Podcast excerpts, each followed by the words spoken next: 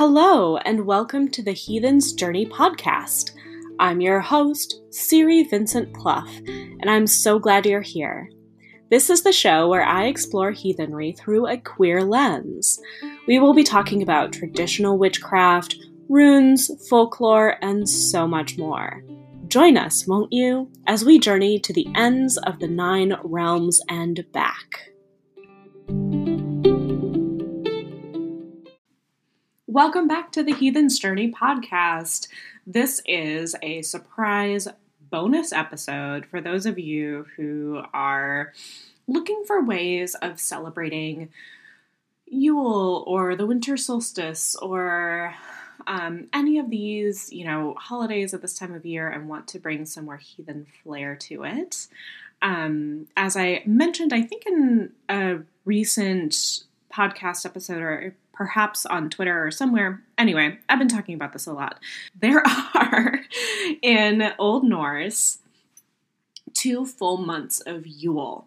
Um, and it's this incredible season of giving and making sure that people have what they need and um, kind of teaching people all of the skills that they need to get through the long winter.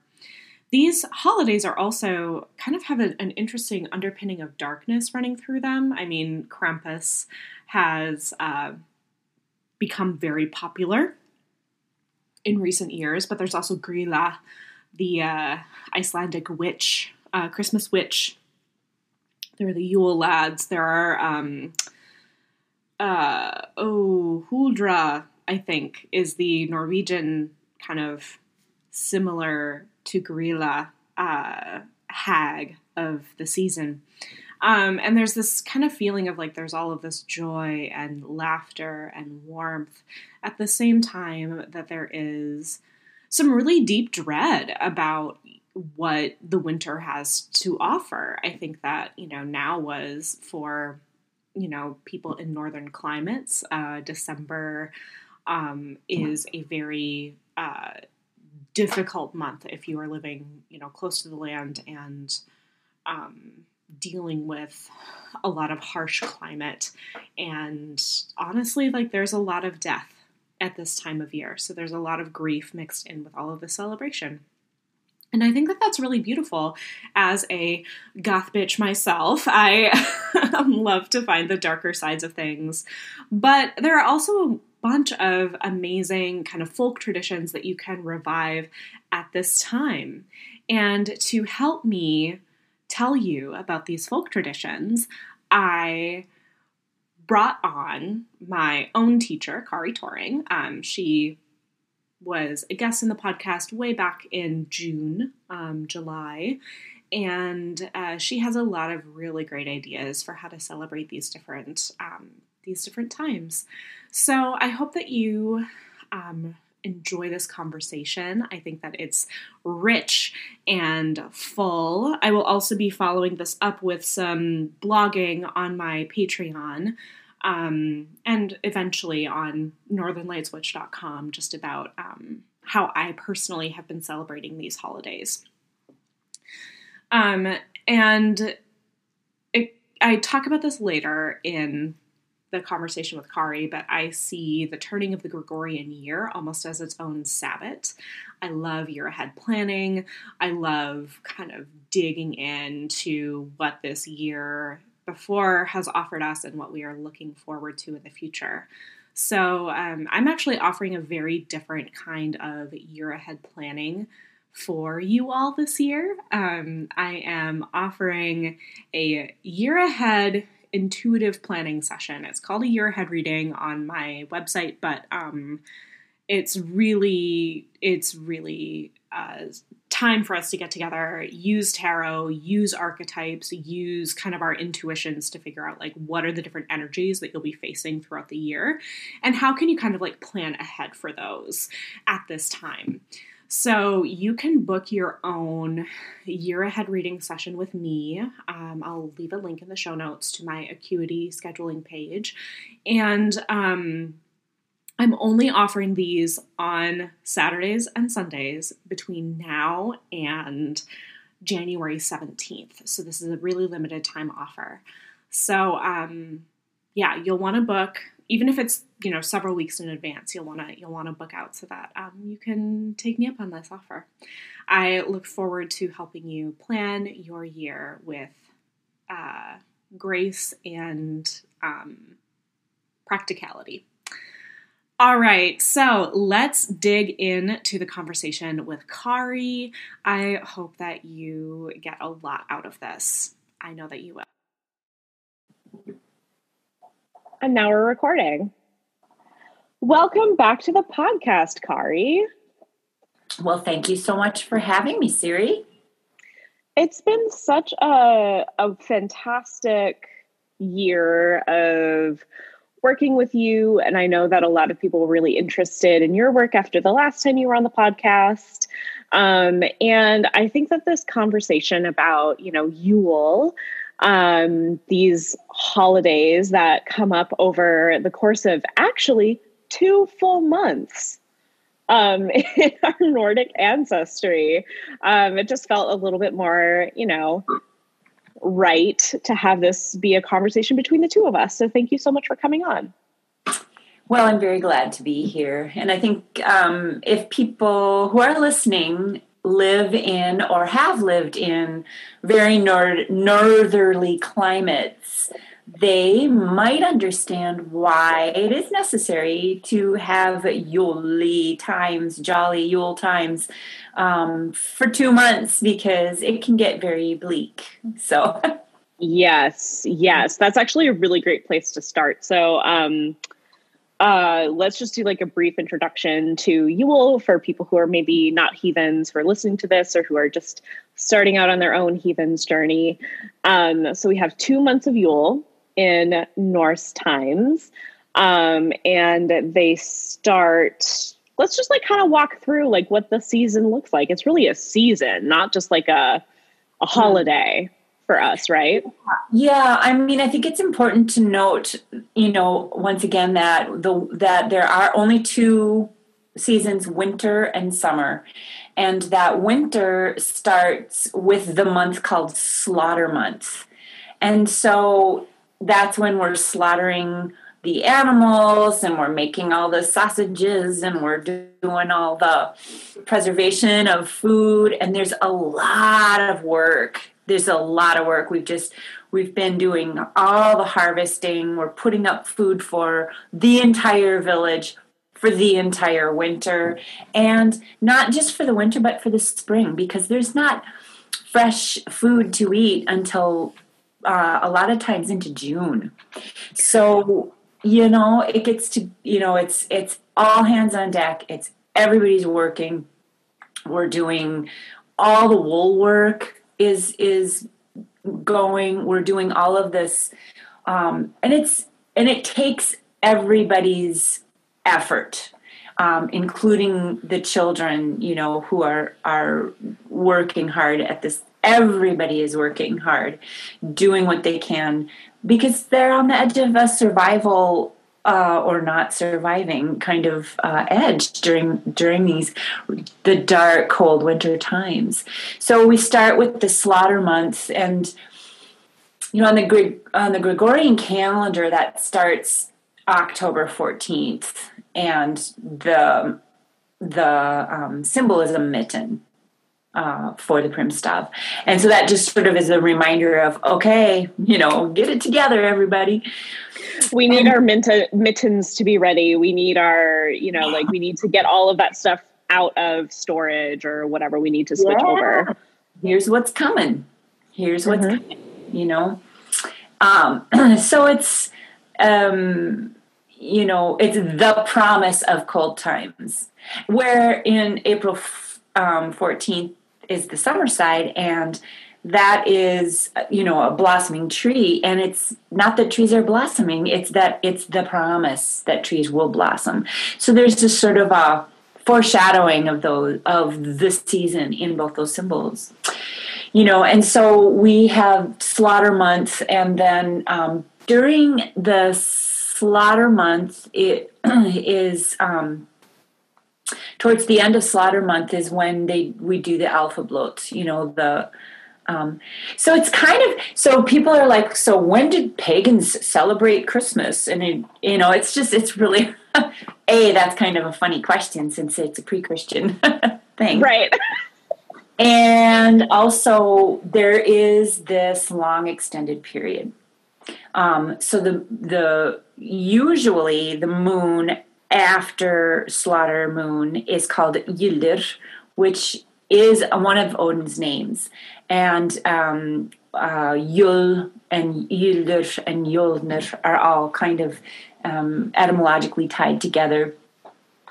So this is a, a, a time of Odin's um, month, and it's called the first Yule month, um, and it contains in it the winter solstice.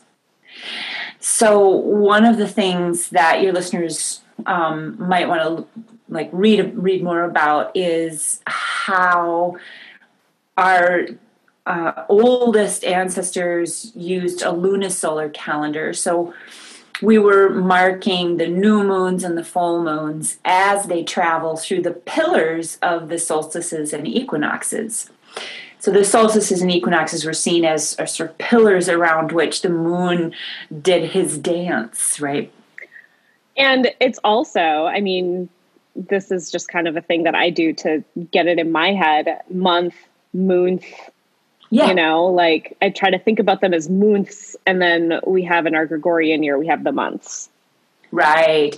And they were named for as as if they were supposed to be moons, but they have very little to do with where the moon is at. They have everything to do with math. so yes. So, and we had the two. So, in the first uh, mathematically um, Roman Catholic, or, and was before uh, Roman Catholic, it was the Roman calendar, the Julian calendar the solstice was on December 13th rather than December 20th as in the Gregorian calendar. So that that the first Yule month has to contain the solstice mm. uh, makes for sort of an interesting year this year because um, the solstice, the Julian solstice, is December 13th this year, or the okay. the new moon. Yeah, the new the the. Let's see. I have to even look. It's, it's still mathy, even if it's it's more visual. Um, uh, so the first Yule month can, can contain the solstice if we've started the Yule month now, if we're calculating on the Julian calendar that that's the solstice. If we are going on the Gregorian calendar, then the first Yule month uh, needed to start needs to start later on uh, on the the new moon of December thirteenth. So it's really um, um, it's a funky year because it was like uh, it is one of those intercalary years that has a thirteenth moon inserted into it. Um, most of the time, that 13th moon, or we often hear that that 13th moon and have read about it in Anglo Saxon tradition that that 13th moon is put in at summer solstice. And it's to line up everything with with winter solstice so that everyone's on the same calendar again. Um, and so I didn't do that. And I put my 13th moon in now. So I'm at the very tail end of my 13th moon. We just had the f- full moon. And the 13th moon in Old Norse is called, um, it translates to late late moon. So between slaughter moon and Ylur is where I decided to put my 13th moon. And okay. Yeah, so so I won't be starting my first Yule moon until December thirteenth, uh, and then that uh, that puts um, the Gregorian solstice in that first moon, and then um, the second Yule month then um, is called marrow sucking month bone marrow sucking. Um, because presumably we've eaten all the fresh meat and have all these bones. So I imagine bone broth was a big deal uh, during during later uh, parts of um, of the winter, and so um, that puts the first um, full moon after the first new moon after solstice all the way into January, January 28th. So that um, Juleblot, that is sort of the the end or the the the big uh, a big blot um, that is talked about in the um, Nordic uh, poetic sources and sag, you know uh, sagas and things. That that puts it like be, earliest it can happen is January 5th. The latest it can happen is February 3rd. So it can be um, in in that time. Um, but we we tend to think of of Yule as happening in December.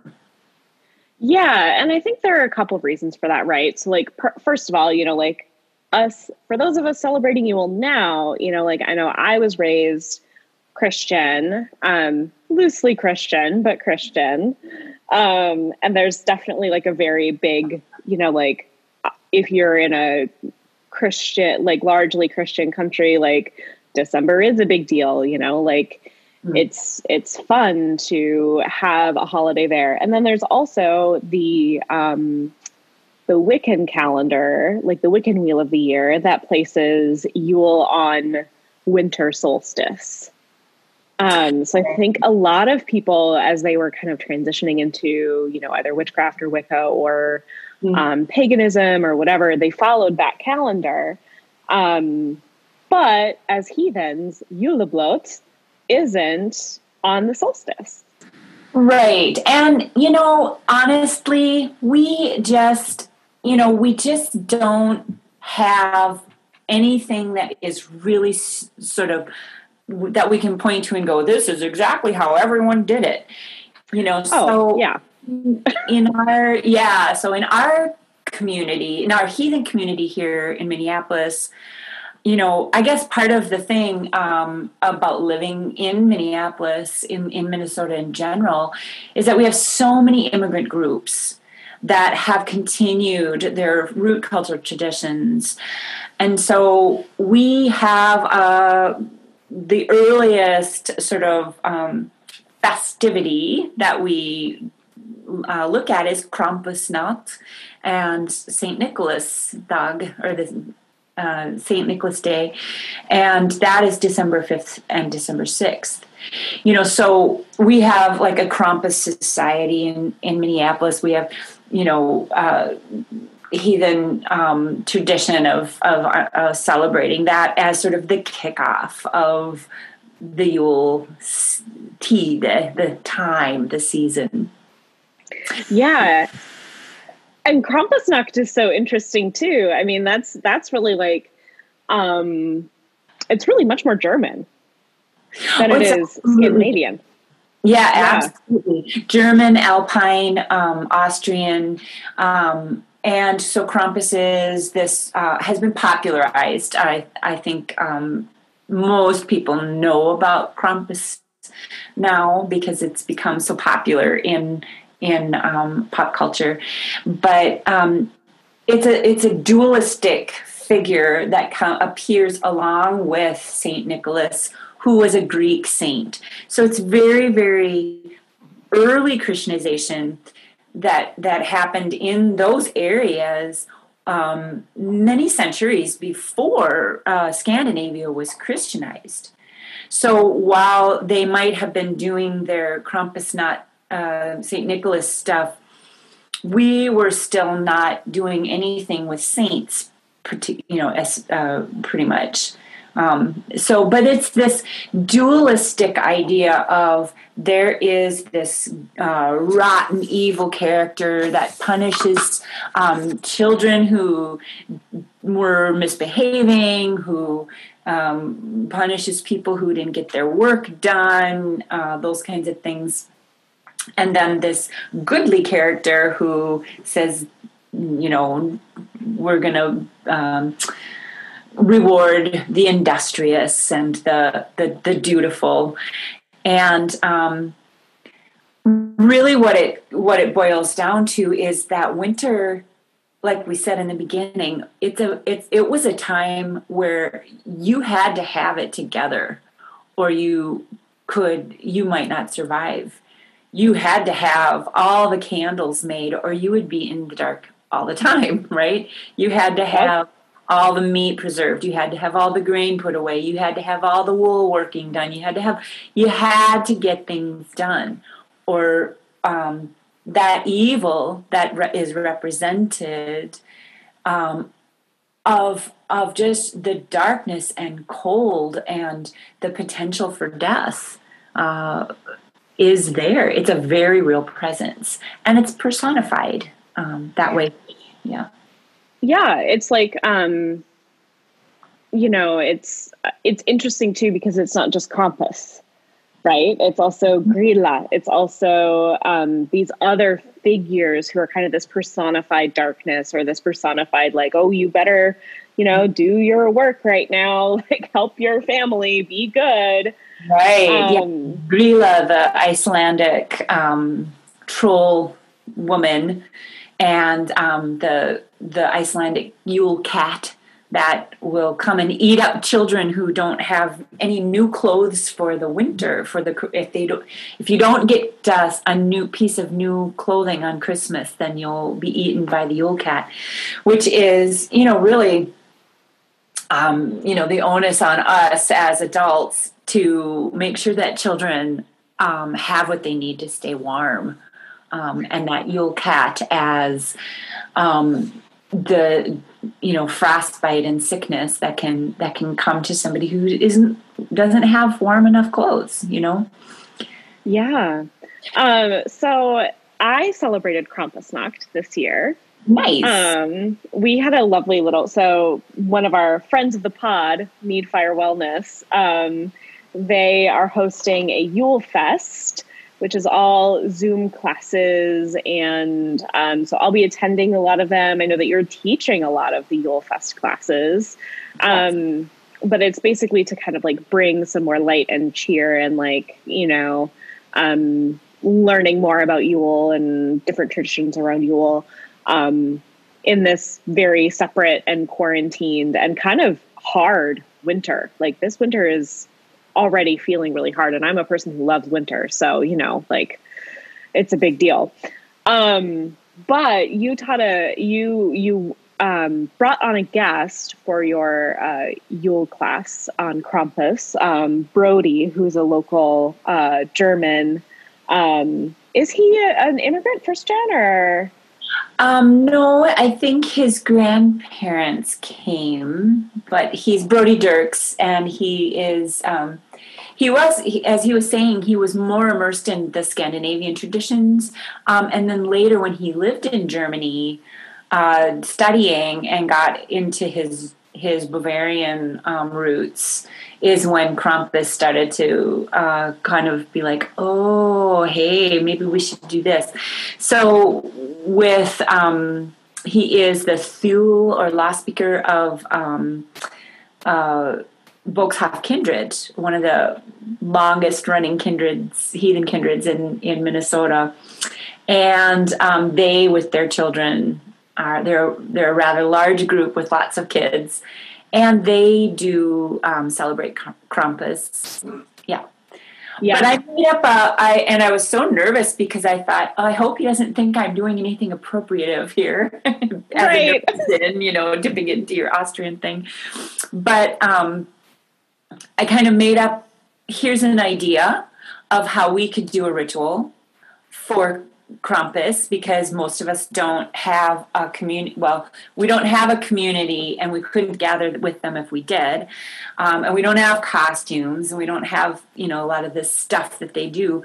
So we um, took a, a, handful of birch twigs and strewed them out in the front uh, of our front door, and then put out a um, shot of schnapps so Krampus will have thought that he'd already been there and the schnapps as an offering to sort of ease any kind of agitation that Krampus might have had at missing an opportunity or not remembering whacking us with his uh, birch twigs.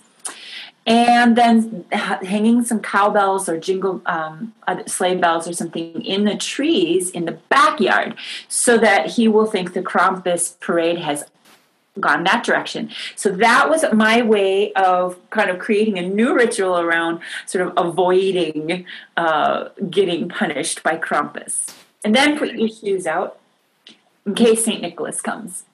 Yeah, and that actually that was really wonderful because um so my dad grew up Catholic, right? So it actually felt really like ancestrally cool to um to uh, put my shoes out and put toffee. Uh, we f- I found like some little like individually wrapped like toffees um, and candy and stuff. Uh, coins are the most traditional, but with how stores are right now, I just couldn't get coins in time.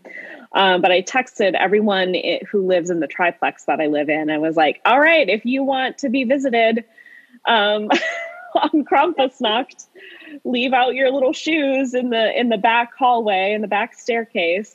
Um, and I will, you know, you might you might find a treat um, in your shoes. So that's been really fun, and I think that I might keep, you know, doing some of that stuff uh, just to spread the cheer to the other people who live in my building. I love I love them all dearly, and they're um, wonderful. And I know that this has been a hard a hard stretch for people, so a little bit of mischief is is never amiss.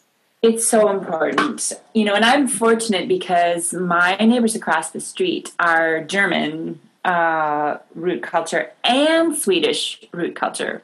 So I have, um, I got some St. Nicholas candies in my shoes, which I did not expect. This is the first time I think they didn't really know if I was doing Krampusy things.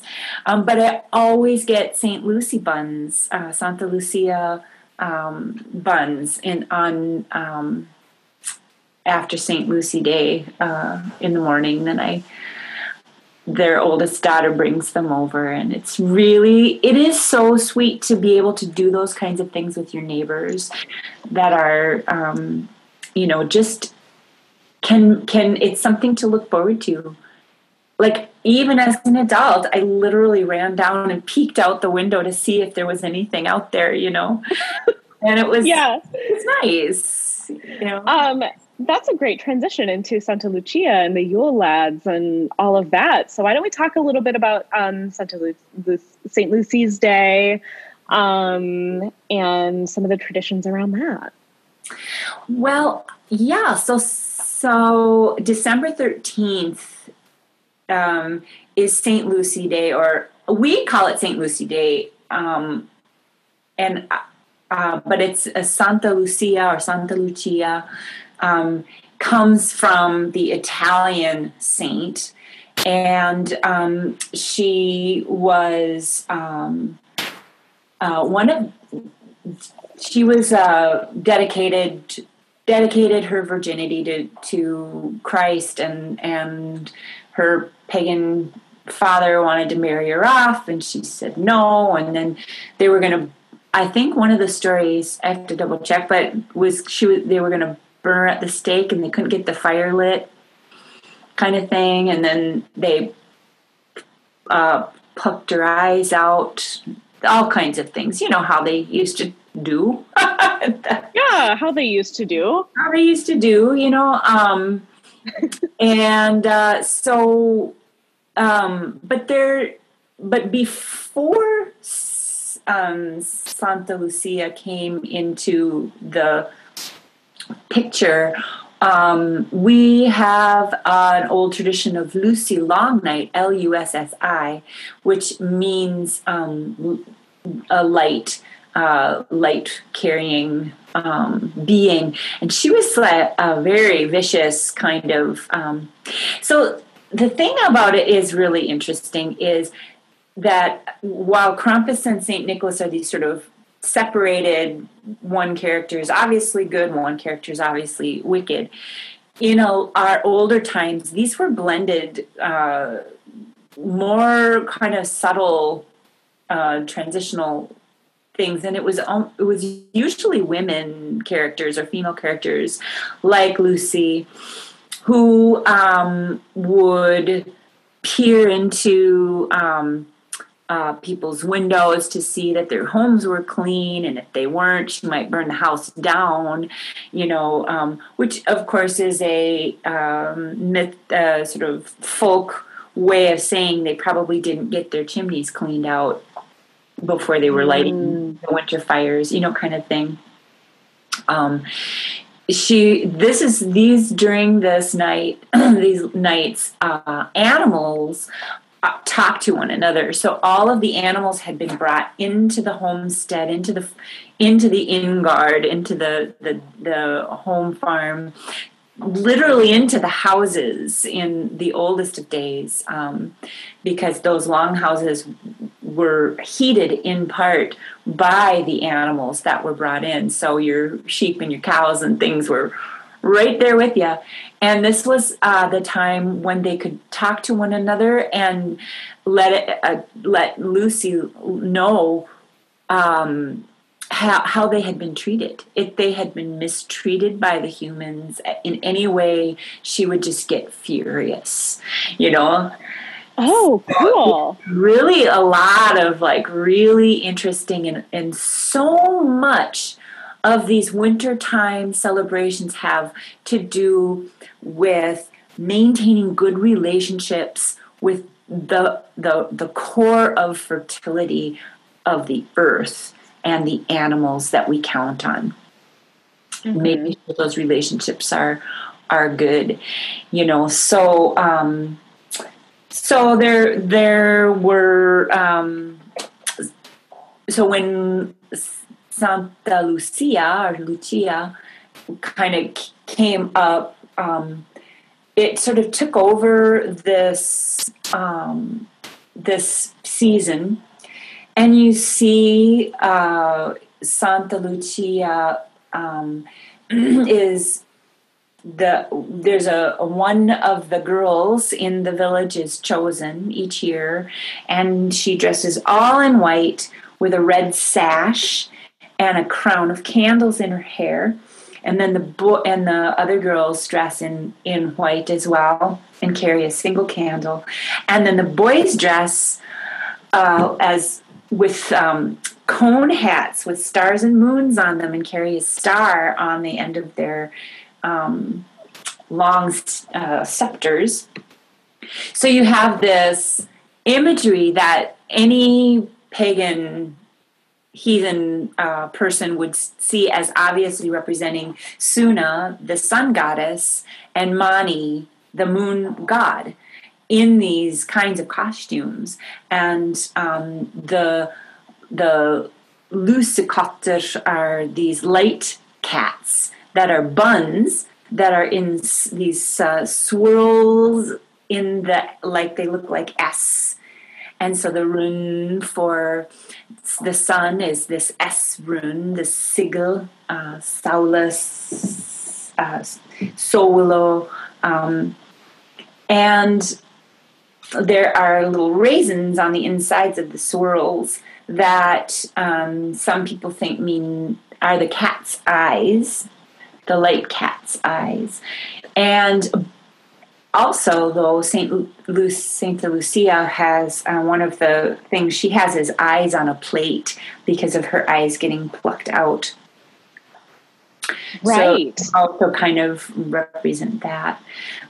so lots of stuff, and because that was the old solstice, this was the big festival that was happening. Yeah, so that also makes sense to me, you know, so talking about like ways that we can celebrate the, you know, Santa Lucia Day or the, the Lucy um, would be to, you know, clean your home, obviously. Like yeah.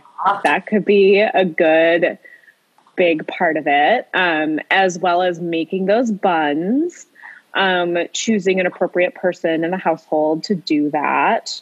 Um, you know, you could I don't know if I feel quite comfortable recommending to all the listeners that they like create a candle wreath, but Um, well, sure do it. And so part of the um, one of the important parts of the candle wreath is that the wreath um, most often had fresh, freshly cut green greenery. So um, spruce, juniper kinds of of wreath, so that any candle wax um, would drip onto the the greenery, um, and also the greenery is fresh, so it doesn't um, burn right away if something wretched should happen.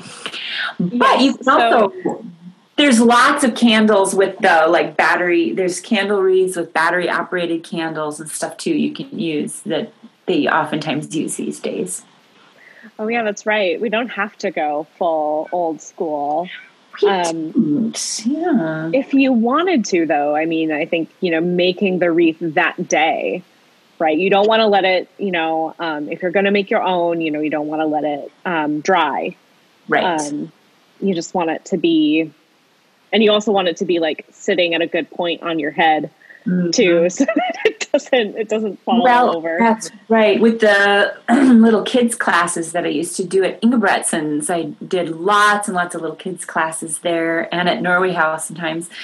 Um, we would make it out of paper and then we could make the cone hats and the stars and the paper um, wreaths and stuff um, so that's also an option for people. A little a little uh, flamey type tissue paper on the top of a of a toilet paper roll is just fine. Perfect.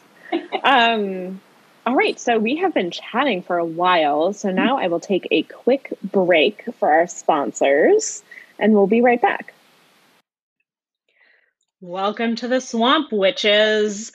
Swamp Witch Stephanie is an online magical herbal apothecary for all your darkest desires. Swamp Witch Stephanie started in 2018 with a line of anointing oils enchanted by the Swamp Queen herself. Stephanie has been studying the Western occult tradition, American folklore, British and American traditional witchcraft, and historical herbalism for over 10 years, and has brought her knowledge and expertise to each of these handcrafted, all natural oils. And this year, Swamp Witch Stephanie has launched a new line of ensorcelled skincare products.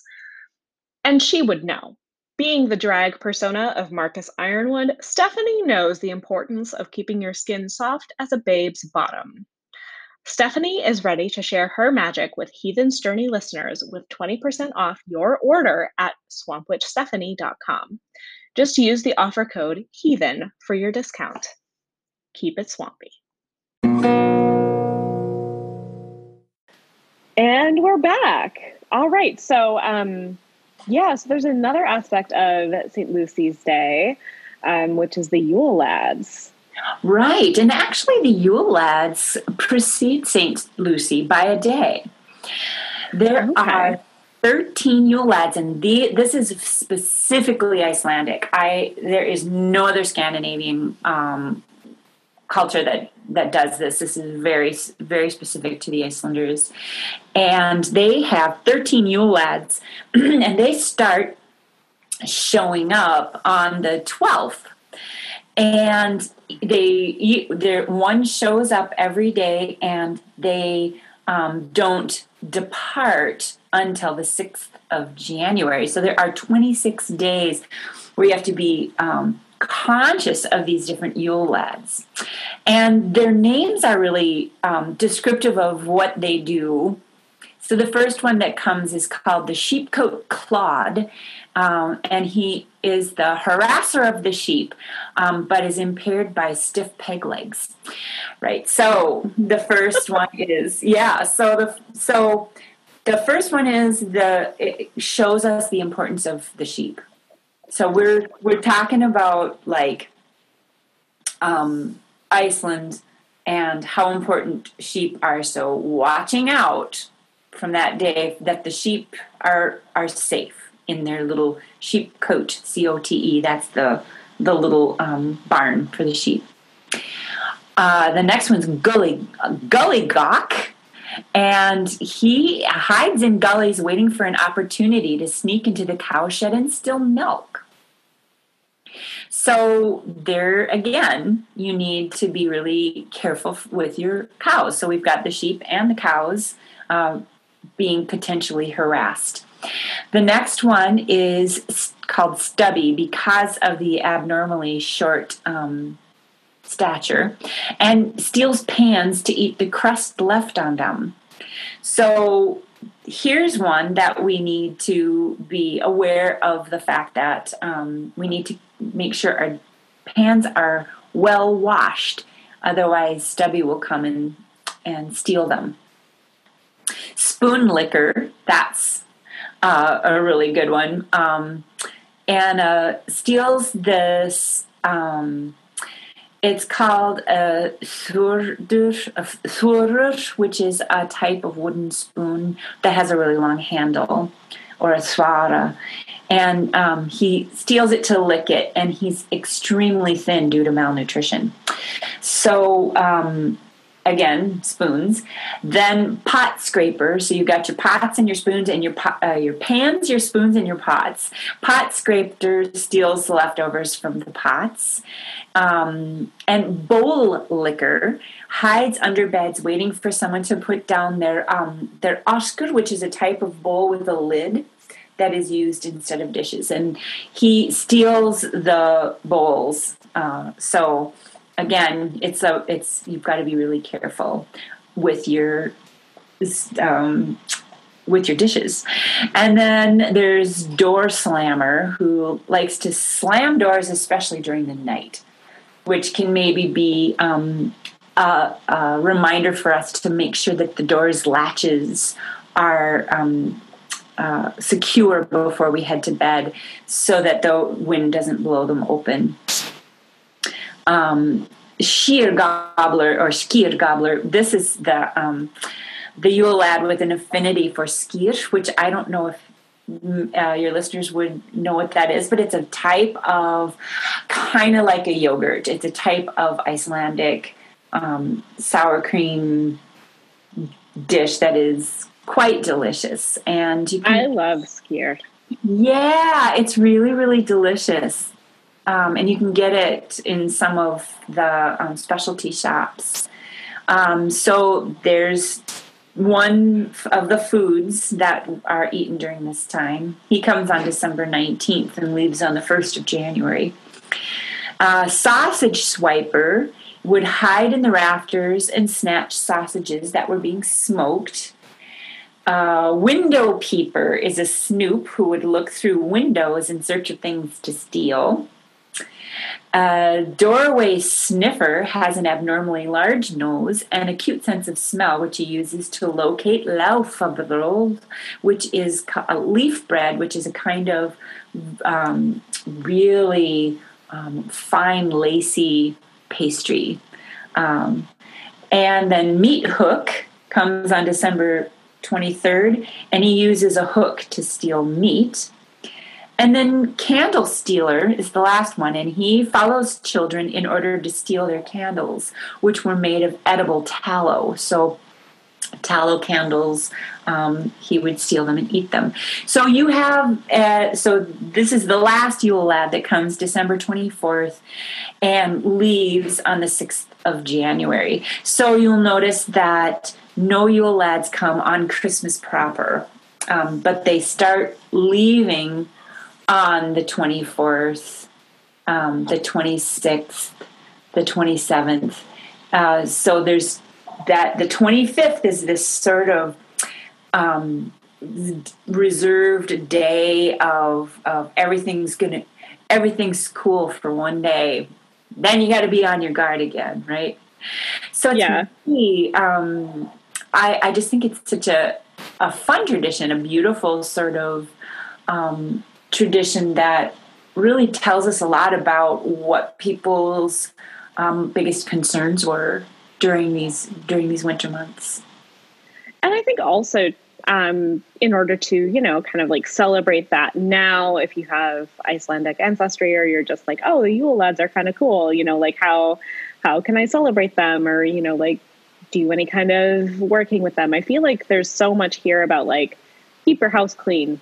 Like mm-hmm. cleanliness and tidiness is such a Nordic. Do your dishes. Do your dishes. Like it's such a Nordic cultural thing. Yes. Um, and then the other thing here is that you know you could on the day that you know skyr stealer uh, arrives um, you could eat skyr or try that for the first time or you know um, you could have lacy pastries on the day that that that one arrives or you know like smoked sausages like it's um, these are kind of ways that you can celebrate this now right um, i might suggest um, leaving some one of those things outside the house for example if you like left something outside the house then maybe the yule lad wouldn't come in in the house and and rustle around you know right like maybe he has what he needs mm-hmm. yeah. yeah. so um and there are lots of really cool um, songs in the Icelandic tradition about these Yule lads. And um, one of them I think is so interesting. It's very, very short. Shall I sing it? Yes, please do. All right. Now, use a staff because it is um, uh, because it it talks about a staff in it. Um, and it so let's see here if I can remember the words. Um, Jólasveinar pace the floor, thick walking sticks in hand. Their mother Grýla sweeps the floor and spanks them with her broomstick. On the stool, there stands my picture. Just nine days before the Yule, I'll be among the humans Yeah. oh, that's really sweet. Very sweet little ditty, and it's that it's interesting that um, nine days before the Yule, there's a, um, an, a, a similar interesting song in Norwegian tradition about eight uh, eight days before the Yule. These little girls go up the mountain and find these little objects and they, it causes them to dance. And that's called Opili, Opili, Opili. Stå lite kanna att dagar fyra juldansa jungfru Anna. Anna, Anna, daddy daj, hantriam papandaj, yallar yandari dallari daj, yompriam. So up the hill, up the hill, there's a little pitcher, kana similar to what we heard in the Yule Lad song. Eight days before the Yule, um, Anna goes up there and finds it and dances and causes her to dance. And so there's a very a variety of things that they find.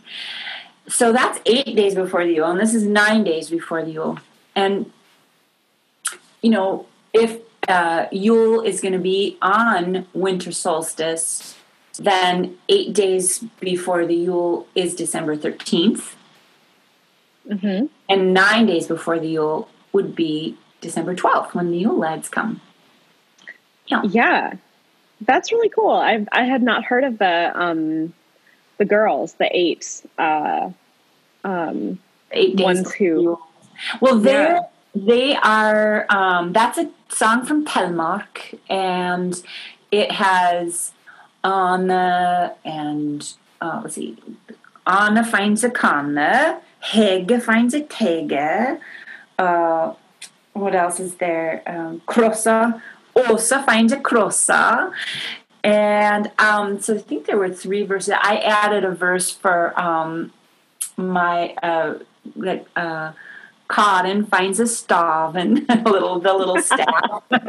you know, um, they're not they're they aren't magical girls per se. They are girls that go up the hill to find magical objects. So they can be any girls. Um, yeah. The, but yeah, it's it's very it's it's very interesting. Uh, there are quite a few uh, Yule songs um, in Norway that they also have in Iceland, and I don't really find that um, as quite as much. Um, the song there's a, a, juniper plays a big part in both norway and iceland. Um, and there's a song about the children in the children's um, circle dances about going around a juniper bush um, and you know go, the juniper being brought into the house is a way of um, protecting the house, keeping diseases out of the house. So that's something listeners could do is get um, get a, some juniper and bring the juniper in, and and it smells delightful. So that that's a thing. Um, another children's song is talking about. Um, I went over land and sea. An old man came to me and said, "Where are you from?" And I said, "My I'm from Clapping Land, and everyone who can clap can be from clapping land. It's just a, a they have that in um, Icelandic and Norwegian uh, children's song tradition. And there's uh, one about the Jólasvein, the Yule lad who um, is out in the woods and a, a rabbit comes and says, "Oh." You need to let me in uh, because a hunter is trying to get me, and the Yule lad lets him in because they're friends, you know, and it's lots of really sweet, sweet things that we can we can play with with children. Yeah, so those those kinds of things, you know, and the idea that extends that it extends across two months is is important. Um, that uh, the first month in Old Norse is dedicated dedicated to Odin as the Yule uh, father, the Yule father, and the Wild Hunt is part of that piece as well. Let's talk a little bit about the Wild Hunt. Yeah, and that is that is something that lasts all winter. It's not just uh, something for Halloween or whatever. It's um, and it goes in these um, lots of different traditions around it, but this dark time of the year is when ancestors might find their way back home.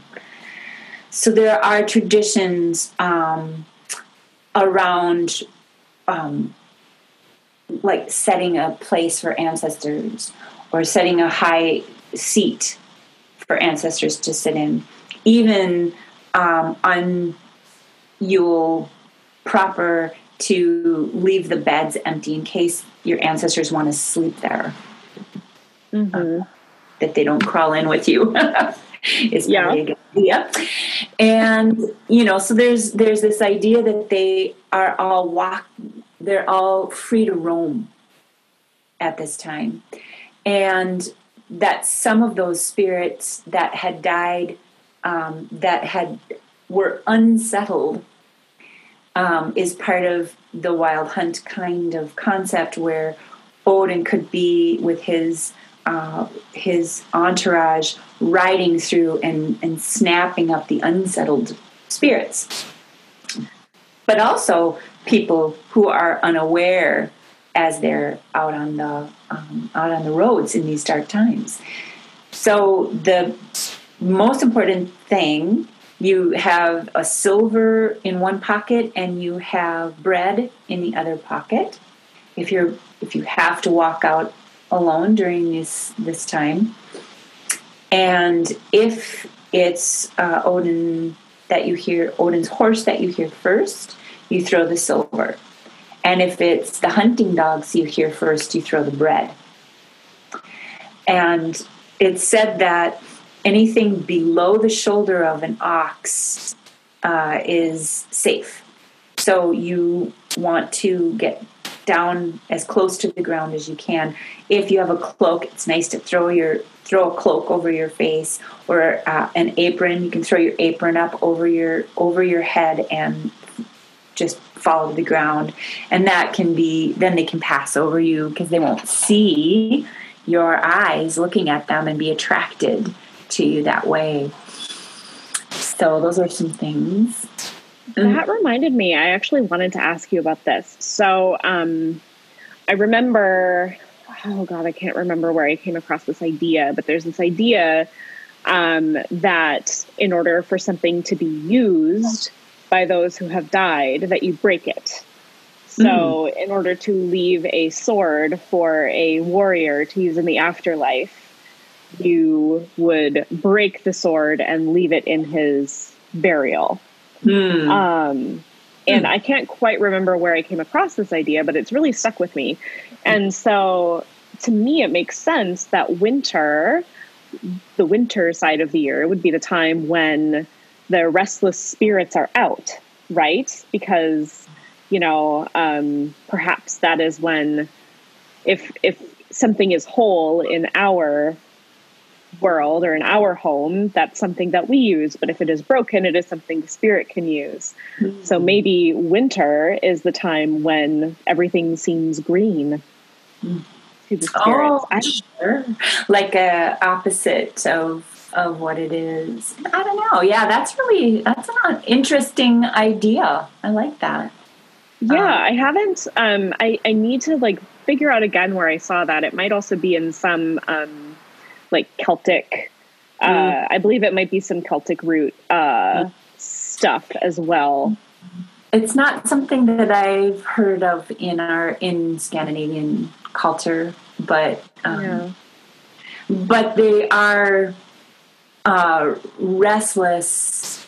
I think part of the reason that they're restless is because we have con- uh, contracted our our lives. We in the summertime we bring the cattle out to the upper farms. There's lots of activity outside, and so there are more um, intersectional points for land spirits and ancestors in the summertime, and then when when we bring everything into the the ingard, the the the homestead, um, and there's no activity in the outer area, um, that maybe that's why they are attracted because we they're attracted to where our, the activity is of their of their um, descendants because most of them are you know ancestor spirit right yeah, or like the ancestor of the um the farm, you know, the first yeah. one created it.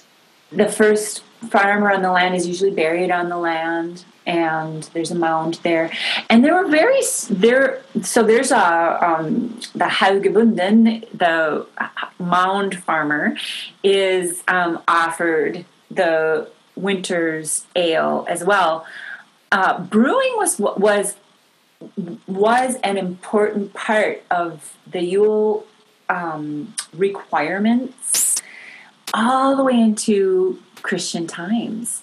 Um, there were laws on the books about how much ale each farm had to brew. And if there were three uh, farmers that could get together and brew this much ale, and if you were a farmer that was far away, you had to brew this much extra it, it, it's um a really important thing, and the offering of ale um, to the mound farmer.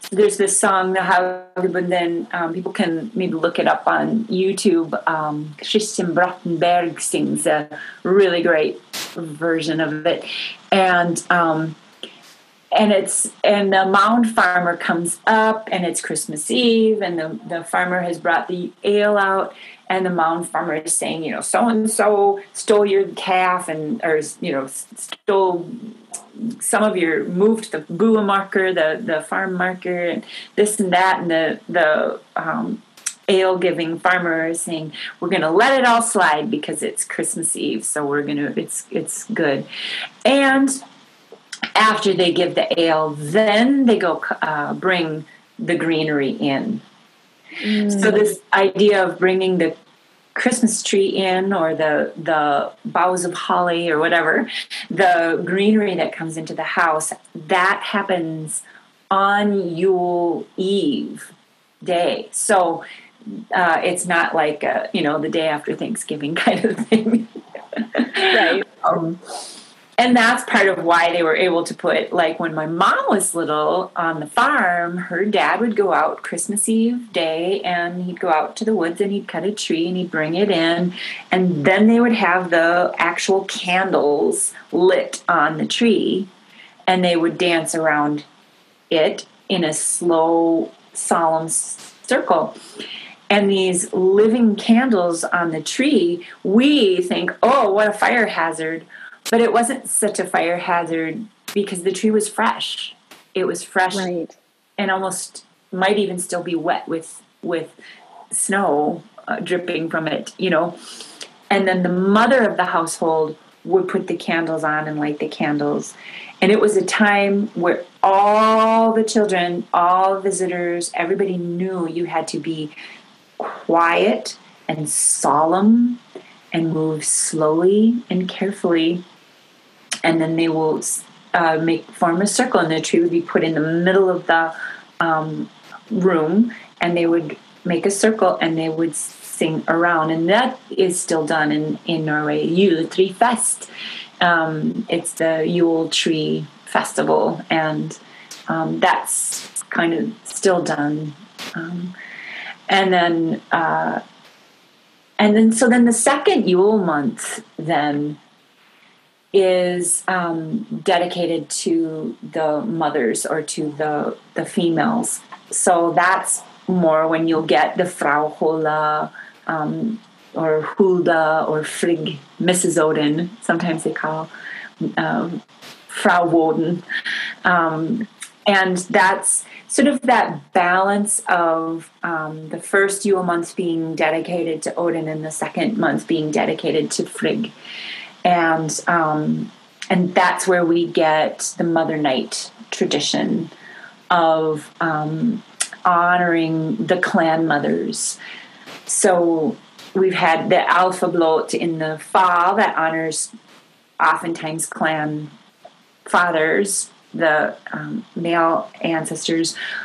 Though there's not any like super strict um, understanding that that was that piece, but there is this understanding of the Yule first Yule month being dedicated to clan fathers, and that we had to be really careful because they could get um, hurt, you know, during that time. So special, extra special care was taken of the men in the household so that because i suppose part of it is that they're doing like pretty frantically dangerous things like hunting and chopping all the wood that we're going to need and you know that accidents uh, that are out outs that and a person who is doing things outside was was going to uh, happen.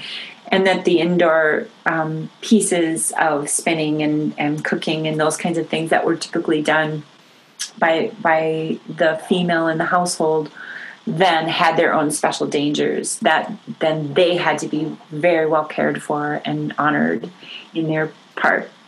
So, um, so then Mother Night uh, in our um, uh, community, we do Mother Night on um, the Gregorian winter solstice, which is the twentieth, twenty first. And I was um, going to ask about that. I was going to ask about that because um, that is still like the way that we're kind of calculating our Yule months this year. That seems like it's still in the first month. Yes. So, well, it is all very tricky, isn't it? It is. What's all this math? I don't know. I know. So the um let me just see here. So the the first um the first Yule month of Yule would be if you have not put a 13th month in for 2020 already, you're in the first Yule month right now. Okay. And then the second Yule month has the second has the solstice in it, uh, the Gregorian solstice in it. If you're doing it the way that so i'm i'm adding a 13th month now. So i haven't started my first yule month yet. Right. But we don't we don't really know like what they did in the olden days you know? We in our community we put mother night on winter solstice because probably because it's like you had said we're working in a post-christian uh, new neo-pagan um, understanding uh, of of what things are. And so, if we talk about Yule being Mother Night, being that uh, solstice, um, winter solstice on the Gregorian, then that's that's just how we're that's just how we're doing it. And um, I don't know how traditional or not traditional. I think it's also just like okay to um I think it's also just like okay to make decisions because we don't know. Absolutely. it's okay to just be like, well, you know, it makes sense to me to do Mother Night on the solstice or you know, yep. it makes sense to me to do Mother Night on New Year's Eve or you know, like whatever yeah whatever so, works for you. And then just keeping it kind of consistent and energetically in flow you know? Yeah and i think um, for as um, sarah axtell would point out these are things that we're supposed to do within the few or uh, understood uh, customs of our own family our own families and our own communities and so this is something that has worked out well for our community. And so that's what we have been doing over the last 20 years. You know, we're just doing it like this. Yeah, and, I love it. Yep. yep. So, um, so that so that the idea of a juleblot being all the way in um, January doesn't play into any into most modern heathen practices um, for some obvious reasons. For one, because most people don't have um, an extended vacation time, right? Right, yeah. based on um, it's nice to be able to celebrate the things when other people are celebrating the things like uh, you know Hanukkah and like Christmas and like Kwanzaa and like you know all of these you know festivals that happen approximately at the same time it's nice to kind of get in on that whole vibe of everybody's celebrating something. So that's a that's a decision we can we can make. Um, and then having a juleblot um, so blot is the sacrificial piece. And i i think about um, the the front half of Yuletide as being the is being preparatory and um, incoming energies and making sure we're only letting in the right kinds of energies and doing the the rituals. And that having a Juleblot in January on the full moon of the um, marrow sucking month would be something that I it's something that I actually do personally. And it's something that I think is really important because we've been in this giving, this gifu reciprocity, gifting, gifting uh, one another, gifting to the mound people, gifting to the Nissa, which is another one of those things that happens. You know, we've got those those little spirits that of the barns and the outbuildings and the house that we need to leave presents for and things. And so this sort of is a final gifting um, for me and my personal um, way of celebrating. This is a final gifting to the gods, to um, to that energy which creates all things, to mm-hmm. that ultimate unseen um, understanding of how lucky we are to have made it this far through winter. Yeah. And then right after that, then is is when we really start to see and feel the sun, the days lengthening. There's this long dark period before what is in Celtic terms imbolc, um, or when the when the sheep have um, I mean, that's another thing to, to take into consideration. The animals have been bred during the fall, and they will be giving birth right around the end of January, beginning of February, and that milk is where the ewe's milk comes in, or it's that time where we start to see new life, we start to see, we start to, to say that yes, this dark piece is uh, over. So that's mm-hmm. just a sort of an extra part of Yule that I like. But it's interesting because Saint days have uh, extended throughout January, have extended uh, requirements around ending Yule. So, yes. Yeah, I've been I've yeah. been reviewing some of my primstav days, you know, just in preparation. I'm seeing, you know, like, oh, this is the day when all of the last of the Yule ale needs to be drunk. This is the day when, you know, all of the Christmas leftovers need to be eaten and like all of this stuff. So, yeah, it's a lot about like kind of wrapping up festivities. Yes. And it almost seems like a ramping down. Uh, yes. Uh, St. Knut's Day is um, the 13th. It's called 20th Day Knut. It's the 20th day of Christmas uh, if you count from from Christmas Day, and the 13th of January. And uh, this is a time in Norway where you where people have to throw their tree out because by then it has become brittle and is a fire hazard. So there were ways that we could extend it out um, so that we so that it did in, incorporate that second Yule moon's month, uh, uh, full moon. Uh, yeah. Yeah. Anyway. Yeah, it feels like the second month is a little bit more like internal. You know, the the gifts are internal. You're celebrating kind of some more things. I know for me personally, like I almost look at you know New Year, like the first day of the new year, um, Gregorian year, that is, as um, almost a Sabbath you know, in and of itself. Like mm-hmm. speaking in which terms. Like I think of it as a Sabbath of, you know, I want to do things on that day that um, I want to carry with me throughout the year. So maybe, you know, if I'm working on a book or a writing project, I want to make sure that I spend at least a little bit of time writing that day. Mm-hmm. Or, you know, if I want to do more cooking, like I want to make sure that I cook dinner that day.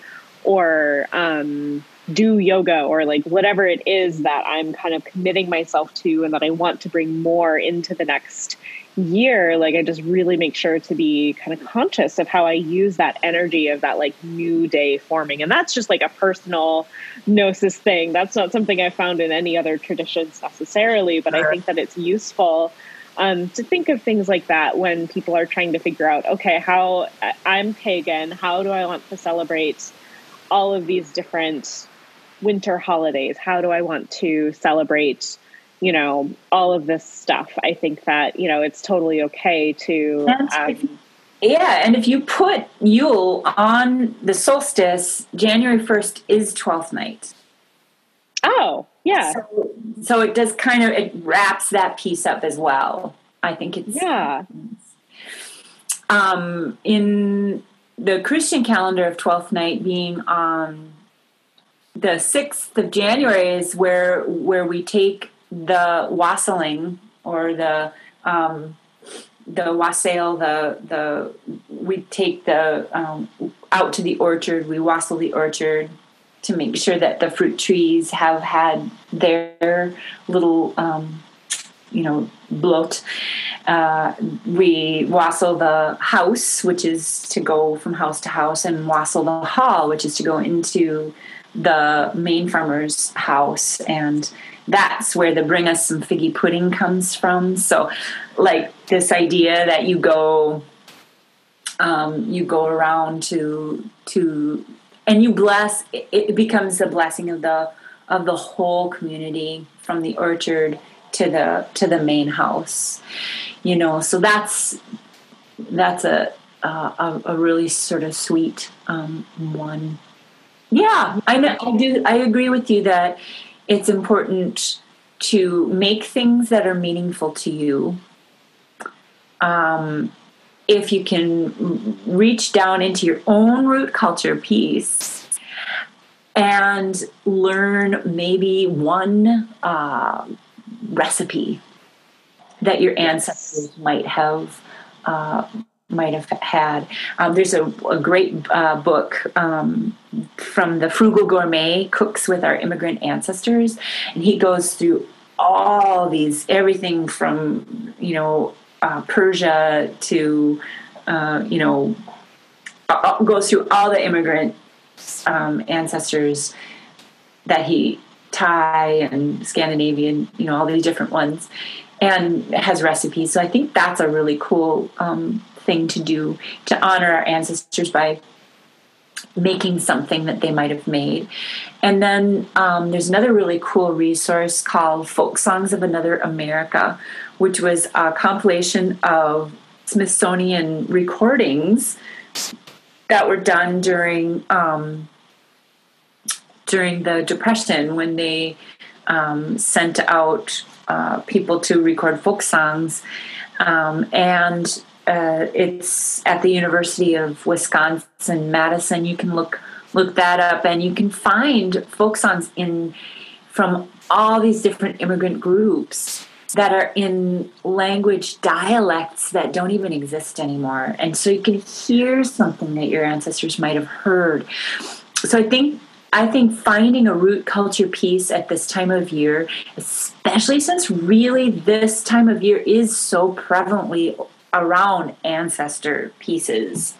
Um, I think that that in and of itself could be a wonderful um, ritual for people to do um, just uh, no matter what, whether you're practicing paganisms or Christian uh, or anything uh, or nothing, honoring our ancestors is is always a good plan. Um, figuring out getting in their language getting in the food their food you know just a little something. And if people don't know who their ancestors are you know just look at your last name and figure it out. Figure out what your last names mean. Yeah or think about you know your community too there so you if you don't know your la if you don't know your ancestors but you're from like Minnesota, for example, you know, you could make a tater tot hot dish and say, like, okay, this is, you know, um, the Midwestern cultural diaspora. Yeah. Another good thing for Americans is um, to do is to figure out whose land we're living on.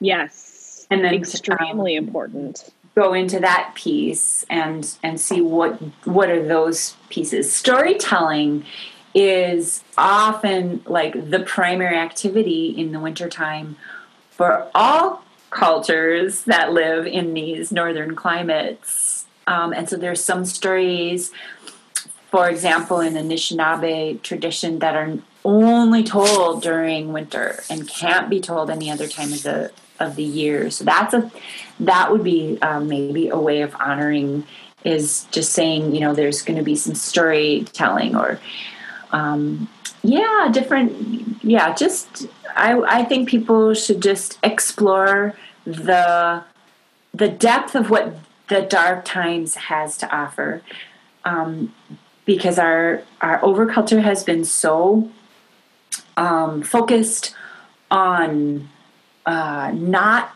the embracing of the darkness and the cold and not embracing that reality. It's more it's been focused on bringing in all the light. You can bring in all the light, all the light, all the light, every bit of thing, and all the consumption, all the consumption, all the consumption, and all the, you know, uh, anything to sort of mask seasonal affective disorders that we might be experiencing rather than going deeper into those pieces and seeing what do these what do these pieces mean? What's the personification of seasonal affective disorder if it isn't krampus? Right or the wild hunt. Mm-hmm. you know that restless spirit or that you know um, that kind of spirit that's afraid.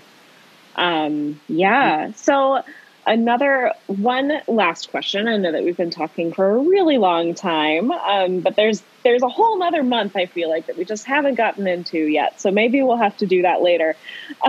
um, one last question for you. So for people who are in the Scandinavian or Germanic um, heathen diaspora um, here in the states, but are not in northern climates Mm-hmm. So let's talk about our heathens who are maybe living in Texas or who are in um, California or something. How would you recommend people kind of embrace this sort of ancestral understanding that this is the dark time of year when the dark time of year, it might not look like the dark time of year for them? Right. Yeah, you know, um, I think there's a a lot of importance around um, being in complete darkness, not just uh, from that to gain understanding, but also because our pineal gland requires absolute darkness in order to mm-hmm. engage.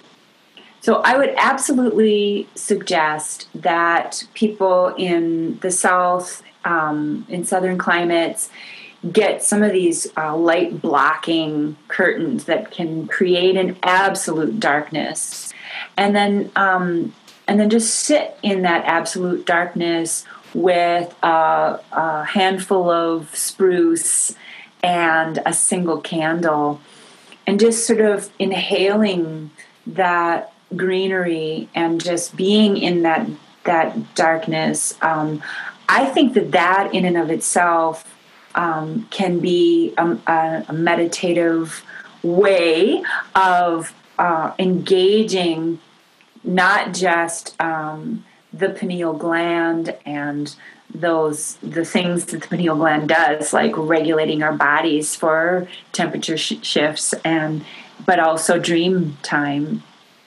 mm-hmm. um, unplugging all of our electronics taking you know having a chunk of time where we just unplug everything and get into the darkness and just really um, you know embrace it embracing that that darkness i think is really important um, so physiologically um, but also in terms of our own ancestral memory uh, that we hold within our bodies, um, it can really be sort of a profound thing. So that that's my suggestion.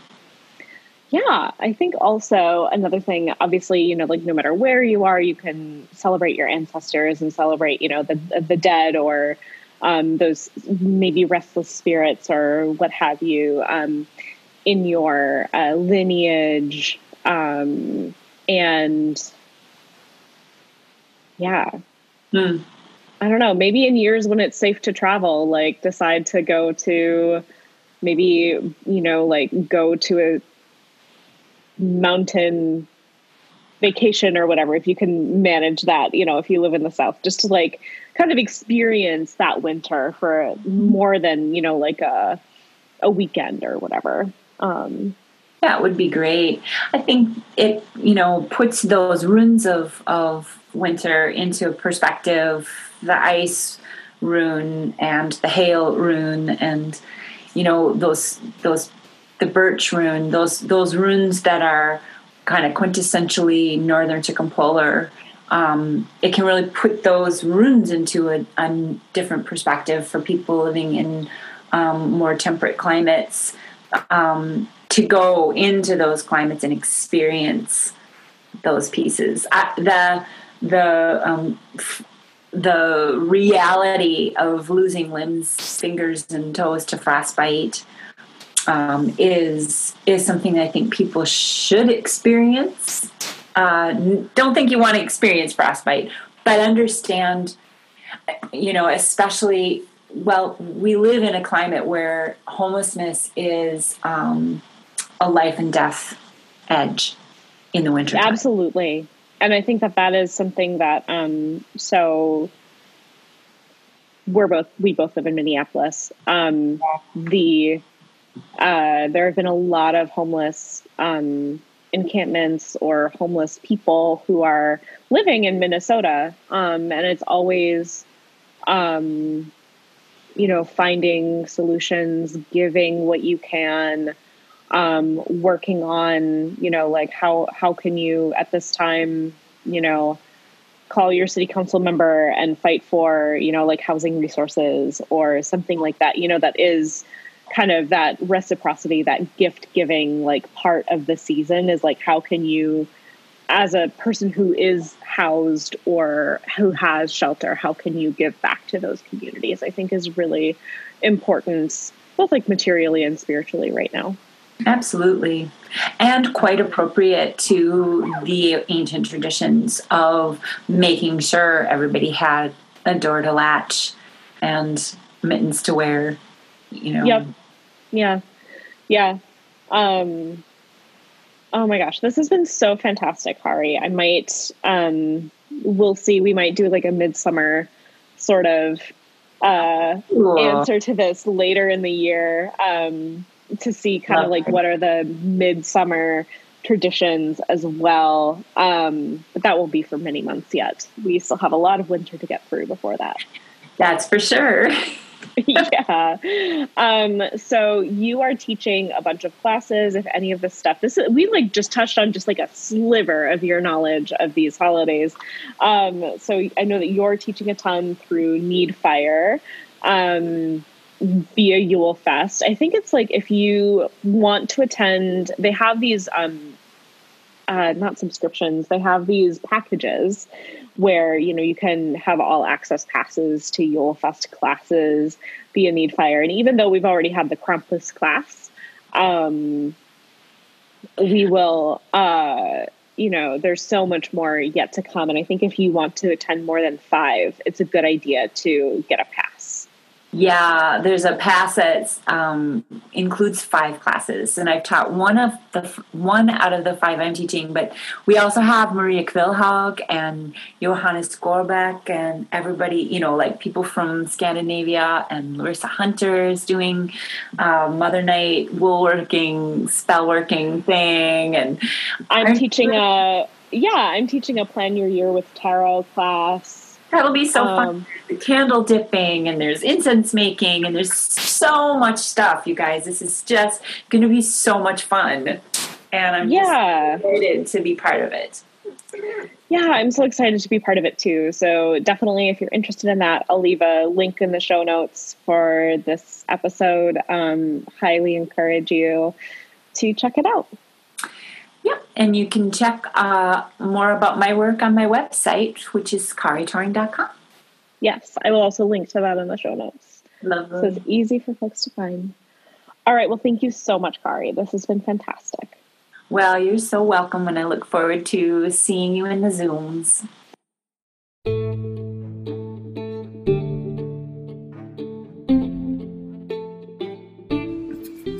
And that is it for today's episode of the Heathen's Journey podcast.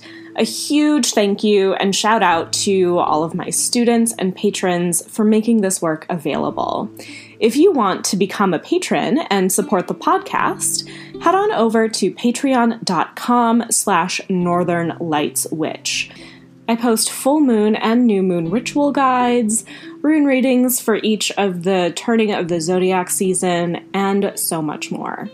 If you would like to follow me in between episodes, you can find me on Instagram at northern.lights.witch or on Twitter at northlightwitch. Until next time, stay weird.